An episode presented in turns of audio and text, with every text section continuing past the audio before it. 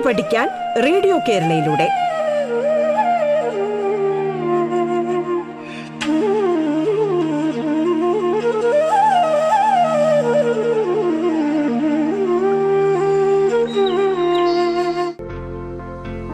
നമസ്കാരം. പാഠത്തിൽ ഇന്ന് പത്താം ക്ലാസ് സോഷ്യൽ സ്റ്റഡീസ് ക്ലാസ് ആണ് ഗവൺമെന്റ് എച്ച് എസ് എസ് നെയ്യാറ്റിൻകരയിലെ അധ്യാപകൻ പ്രകാശ് കുമാറാണ് ക്ലാസ് കൈകാര്യം ചെയ്യുന്നത്. സ്വാഗതം പാഠത്തിലേക്ക്. പ്രിയപ്പെട്ട കുട്ടികളെ സാമൂഹ്യശാസ്ത്രത്തിന്റെ പുതിയൊരു അധ്യായത്തിലേക്ക് ഏവർക്കും സ്വാഗതം. ഇന്ത്യ സാമ്പത്തിക ഭൂമിശാസ്ത്രം റിസോഴ്സ് വെൽത്ത് ഓഫ് ഇന്ത്യ എന്ന പാഠഭാഗമാണ് നമ്മൾ ഇന്ന് ചർച്ച ചെയ്യുന്നത്. കൃഷി അഗ്രികൾച്ചർ വ്യവസായം ഇൻഡസ്ട്രി ഗതാഗതം ട്രാൻസ്പോർട്ട് ഇന്ത്യയുടെ വികസനത്തെ സഹായിക്കുന്ന മൂന്ന് പ്രധാനപ്പെട്ട ഘടകങ്ങളാണ് വൈവിധ്യമാർന്ന ഈ മനുഷ്യ പ്രവർത്തനങ്ങളെ ഇന്ത്യയുടെ ഭൗതിക സവിശേഷതകൾ ഗണ്യമായി സ്വാധീനിക്കുന്നു. വൈവിധ്യമാർന്ന പ്രകൃതി വിഭവങ്ങൾ കൊണ്ട് അനുഗ്രഹീതമായ രാജ്യമാണ് ഇന്ത്യ. ഭൂപ്രകൃതി സവിശേഷതകൾ കാലാവസ്ഥ മണ്ണിനങ്ങൾ തുടങ്ങിയവയാണ് നമ്മുടെ വിഭവ സമൃദ്ധിക്ക് ആധാരം. രാജ്യ പുരോഗതിക്ക് വിഭവ ലഭ്യത പോലെ പ്രധാനമാണ് വിഭവ വിനിയോഗവും.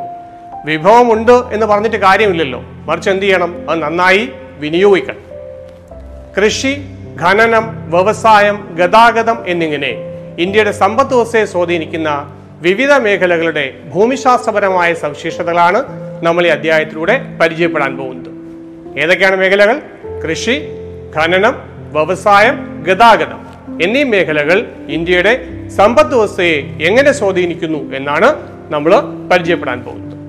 Resource utilization is as significant as resource availability for the development of the country.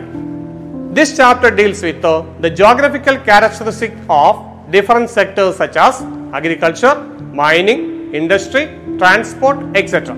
that influence the economy of India.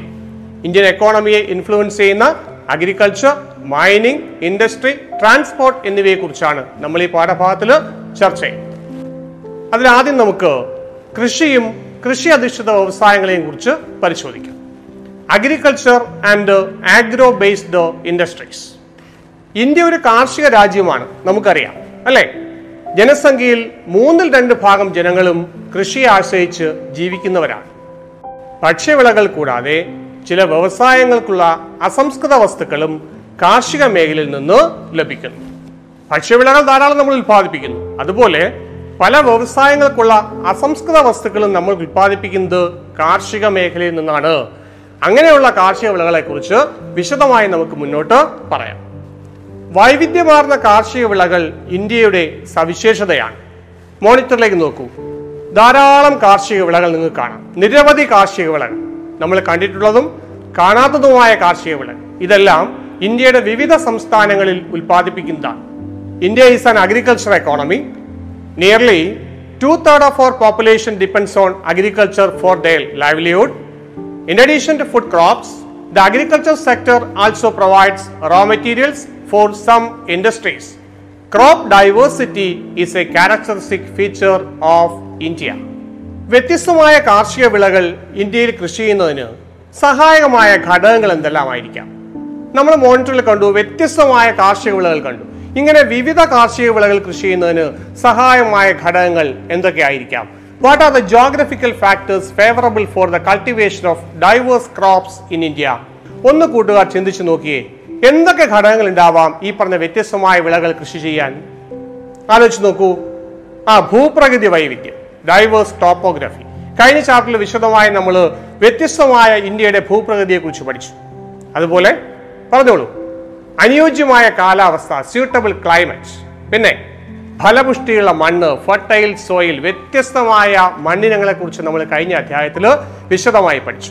പിന്നെ ജലലഭ്യത അവൈലബിലിറ്റി ഓഫ് വാട്ടർ കഴിഞ്ഞ അധ്യായത്തിൽ നമ്മൾ ഇന്ത്യയിലെ നദികളെ കുറിച്ച് പഠിച്ചിരുന്നു. ഹിമാലയൻ നദികളും ഉപദ്വീപീയ നദികളും. ആ ഭൂപടം നിങ്ങൾക്ക് ഓർമ്മയുണ്ടാകുമല്ലോ? ഇന്ത്യ നിറച്ചോ ഇങ്ങനെ നദികൾ കെട്ടുപിണഞ്ഞു കിടക്കുന്ന അവസ്ഥയിലുള്ള ഒരു ഭൂപടം നമ്മൾ പഠിച്ചു. അങ്ങനെ ധാരാളം ജലലഭ്യതയുള്ള രാജ്യവുമാണ് ഇന്ത്യ.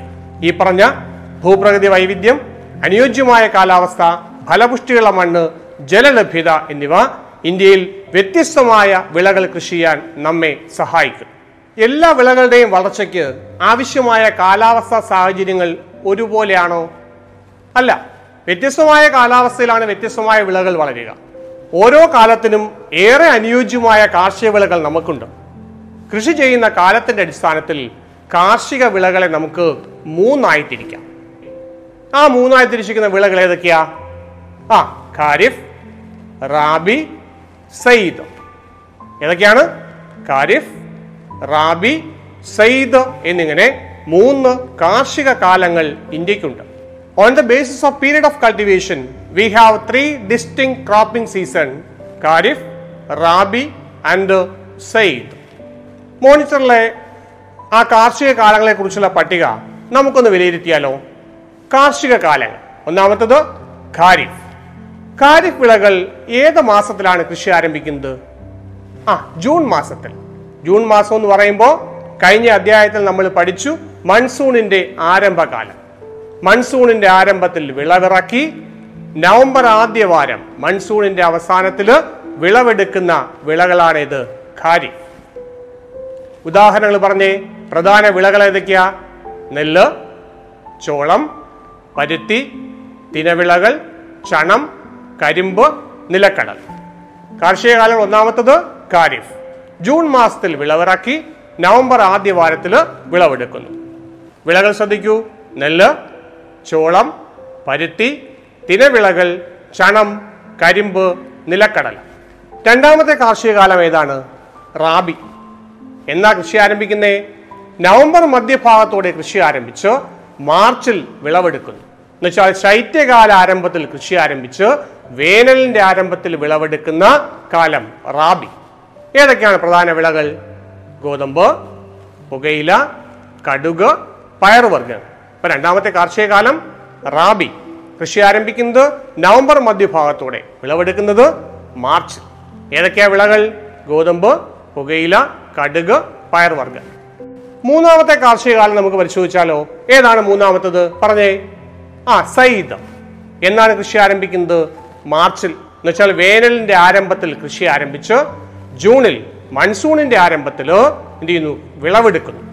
ഏതൊക്കെയാ പ്രധാന വിളകൾ? പഴവർഗങ്ങളും പച്ചക്കറികളും. ഇപ്പൊ മൂന്നാമത്തെ കാലം സയ്യിദ്.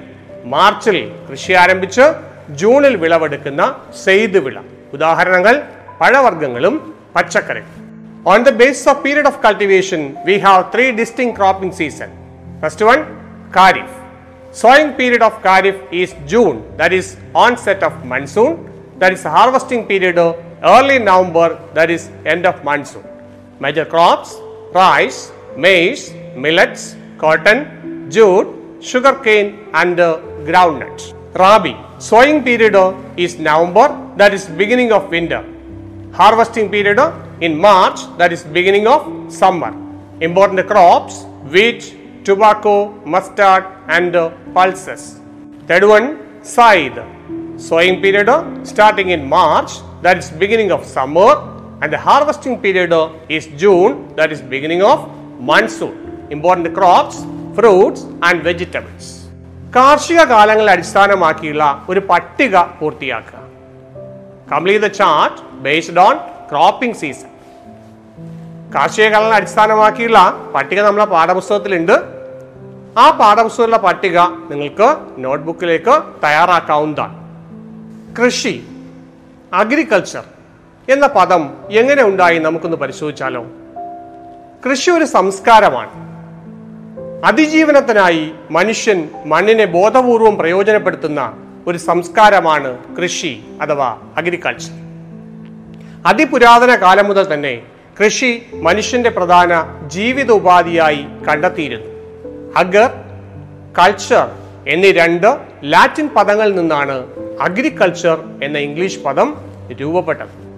അഗർ എന്നതിന് കര എന്നും കൾച്ചർ എന്നതിന് കൃഷി കൾട്ടിവേഷൻ എന്നുമാണ് അർത്ഥം. ലാറ്റിനിൽ അഗർ കൾച്ചർ എന്നാൽ കൃഷി എന്നാണ് അർത്ഥം.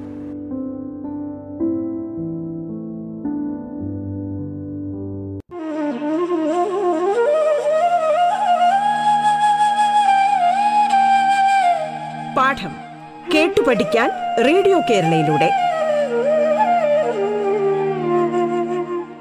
പാഠത്തിൽ ഇനി ഇടവേള.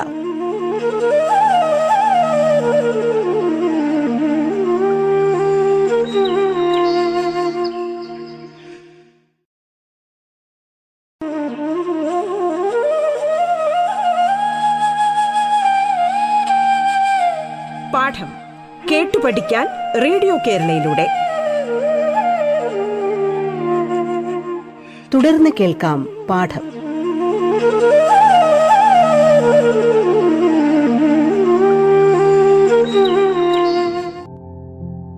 കാർഷിക വിളകളുടെ ഉൽപാദനത്തോടൊപ്പം പുഷ്പ ഫല കൃഷി കന്നുകാലി വളർത്തൽ വനവൽക്കരണം മത്സ്യകൃഷി മുതലായ പ്രവർത്തനങ്ങളും കൃഷിയുടെ പരിധിയിൽ ഉൾപ്പെടുന്നു. അപ്പൊ കൃഷി എന്ന് വെച്ചാൽ കാർഷിക വിളകളുടെ ഉൽപാദനം മാത്രമല്ല എന്ന് കൂട്ടുകാർ മനസ്സിലാക്കണം.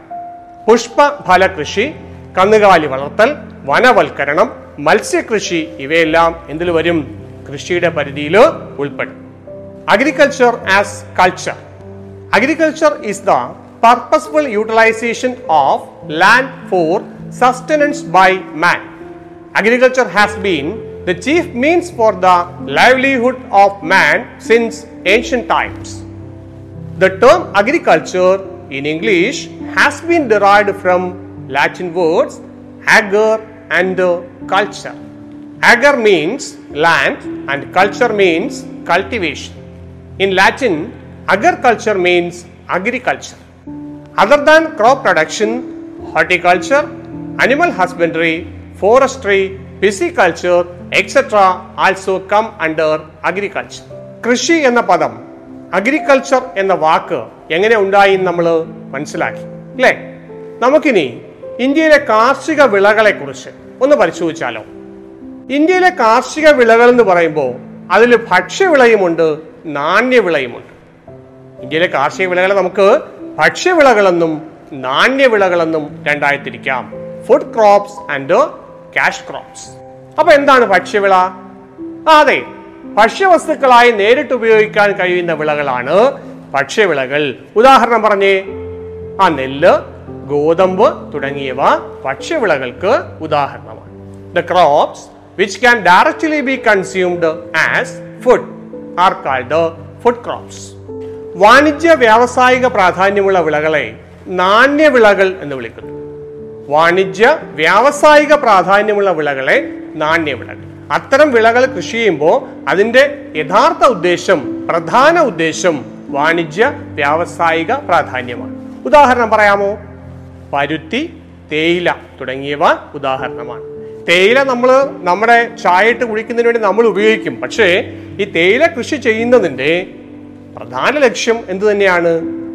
അത് തേയില പൊടിയാക്കി വിദേശ രാജ്യങ്ങളിലേക്ക് കയറ്റി അയക്കുക നമ്മുടെ രാജ്യത്ത് ഉപയോഗിക്കുക അങ്ങനെ വാണിജ്യ വ്യാവസായിക പ്രാധാന്യം നേടുക എന്നതാണ്. അപ്പം അങ്ങനെ വാണിജ്യ വ്യാവസായിക പ്രാധാന്യമുള്ള വിളകളെ നാണ്യവിളകൾ എന്ന് വിളിക്കുന്നു. Cash crops are those having industrial and commercial significance ഇവിടെ നമുക്കൊരു അസൈൻമെന്റ് ചെയ്താലോ? ഭക്ഷ്യവിളകളും നാണ്യവിളകളും തമ്മിലുള്ള വ്യത്യാസമെന്ന് ഉദാഹരണ സഹിതം വ്യക്തമാക്കുക. ചോദ്യം ഒന്നുകൂടി. ഭക്ഷ്യവിളകളും നാണ്യവിളകളും തമ്മിലുള്ള വ്യത്യാസമെന്ത്? ഉദാഹരണ സഹിതം വ്യക്തമാക്കുക.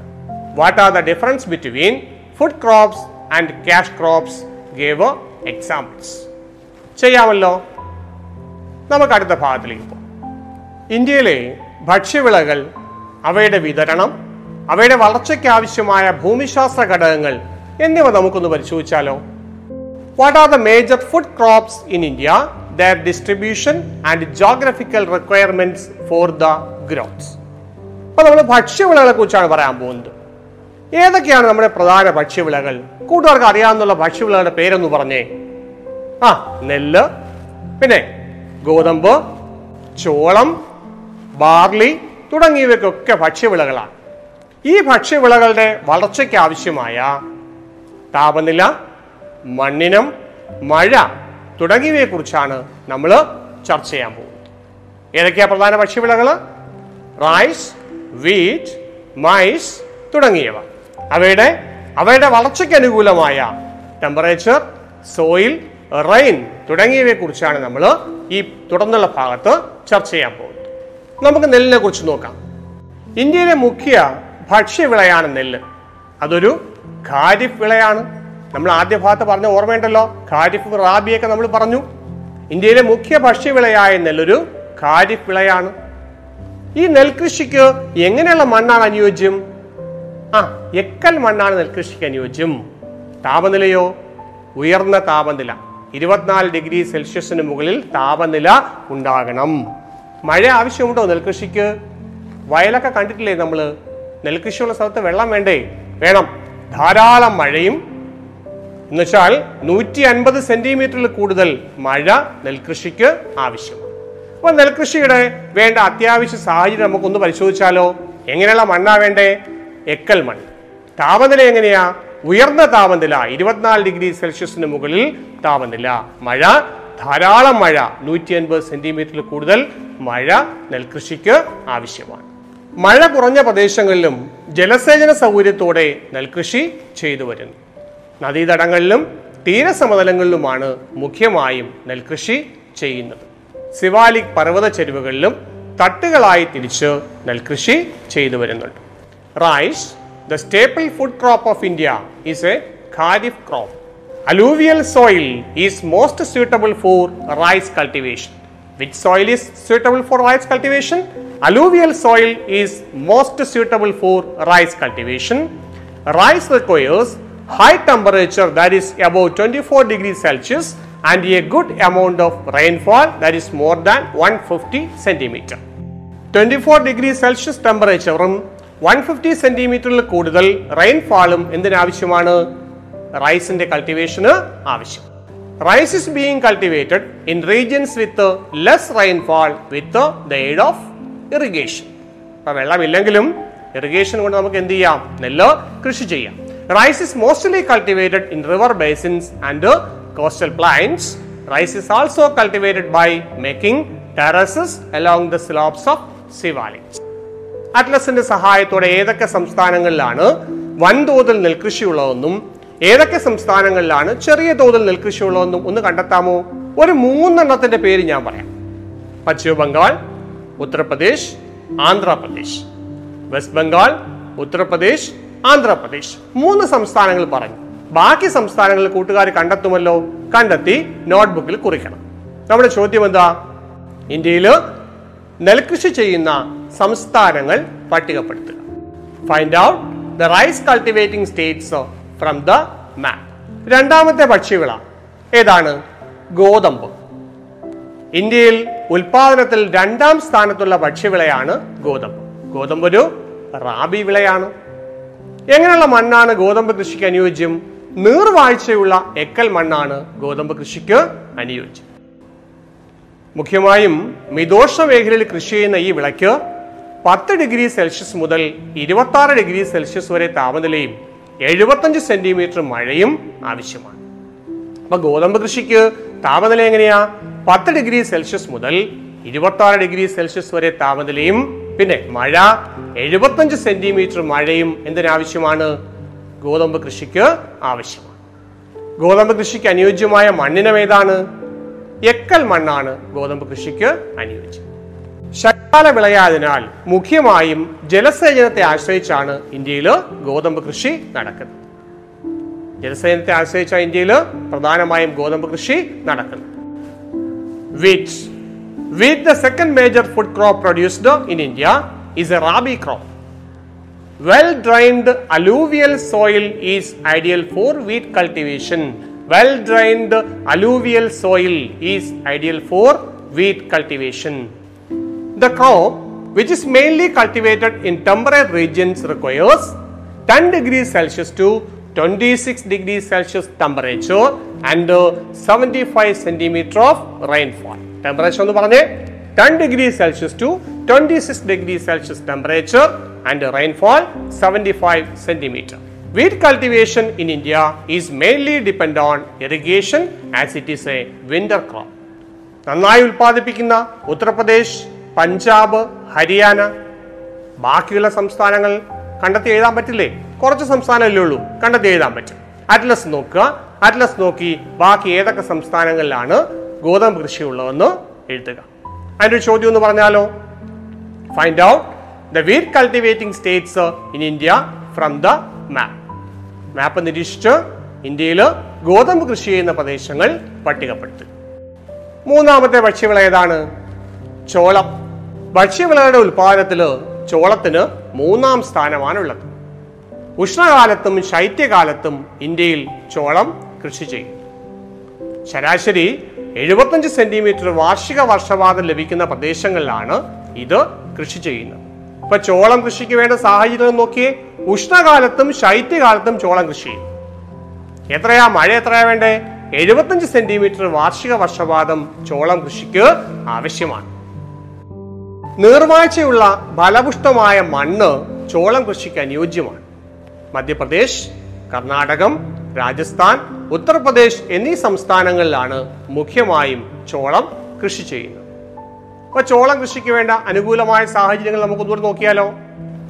ഉഷ്ണകാലത്തും ശൈത്യകാലത്തും ഇന്ത്യയിൽ ചോളം കൃഷി ചെയ്യുന്നുണ്ട്. ശരാശരി വാർഷിക വർഷപാതം എഴുപത്തിയഞ്ച് സെന്റിമീറ്റർ. നീർവാഴ്ചയുള്ള ഫലപുഷ്ടമായ മണ്ണ് ചോളം കൃഷിക്ക് അനുയോജ്യമാണ്. Maize. Maize is the third major food crop produced in India. In India maize is cultivated in both summer and winter. Cultivated regions receiving an annual average rainfall of seventy five centimetre. Well drained fertile soil is ideal for maize cultivation. Mostly cultivated in Madhya Pradesh, Karnataka, Rajasthan and Uttar Pradesh. ഈ പറഞ്ഞ മൂന്ന് വിളകൾ മാത്രമാണോ നമുക്കുള്ള ഭക്ഷ്യവിളകൾ? അല്ല മൂന്ന് വിളകളല്ല. ധാരാളം ഭക്ഷ്യവിളകൾ നമുക്കുണ്ട്. ഇത് കൂടാതെ ബാർലി ഉണ്ട് മില്ലറ്റ് ഉണ്ട് പൾസസ് ഉണ്ട് തുടങ്ങിയവയുണ്ട്.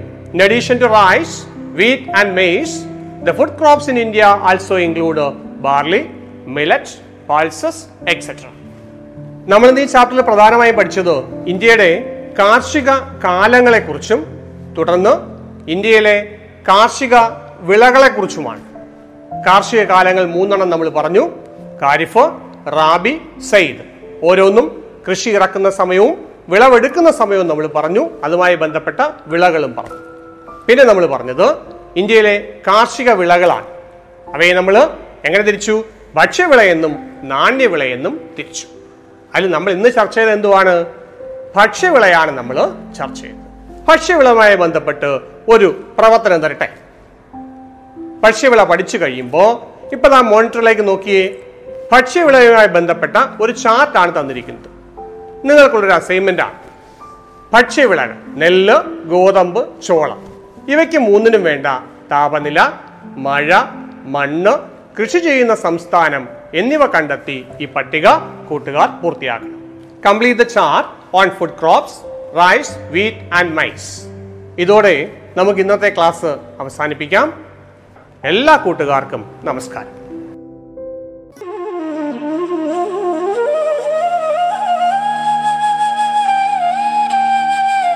പാഠം കേട്ടു പഠിക്കാൻ റേഡിയോ കേരളയിലൂടെ. പാഠത്തിന്റെ ഇന്നത്തെ അധ്യായം പൂർണമാകുന്നു. ഇനി അടുത്ത ദിവസം കേൾക്കാം. നമസ്കാരം.